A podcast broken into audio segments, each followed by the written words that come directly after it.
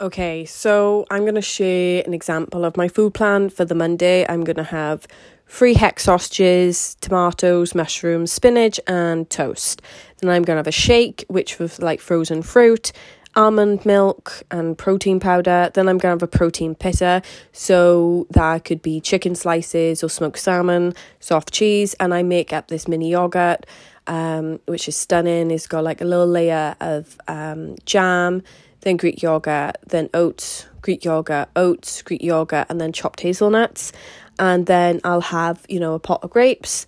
Then for, you know, lunch after that, I'll have a protein yogurt, a bar, and some nuts. And then for dinner, I've got chicken curry, like microwave chicken curry.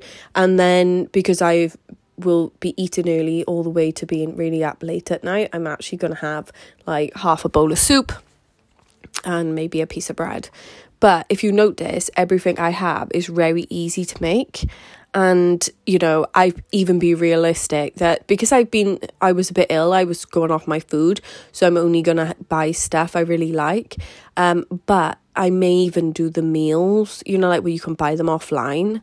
Um, I may even do that if you know I struggle with time and everything. But I'm very realistic. Everything I have, um, the food prep in it is complete bare minimum. Um, and then maybe you, years ago, I used to food prep on a Sunday. Then I used to have it there for a week. I may even start looking at doing that, perhaps. Um, but I'm really lucky. I have got a community around me, so I can even share tips and tricks off them.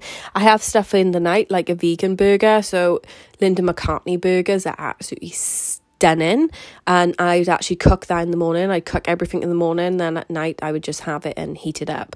Um, but yeah, everything is like very easy and basic. The only f- meal prep I'll have to do, uh, really, is probably putting the soup in the um, microwave and popping a piece of toast to go with it.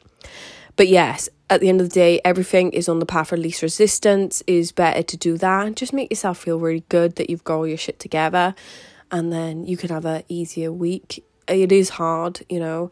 Um, but I'm going to pop off now because I have a pizza in front of me. Yes, I may have my shit together now, but it's been a very fucking tough week. So trust and believe, even I have my comfort food. Um, I think my period's coming up as well, you know? Like, honestly, guys, I know exactly how it feels.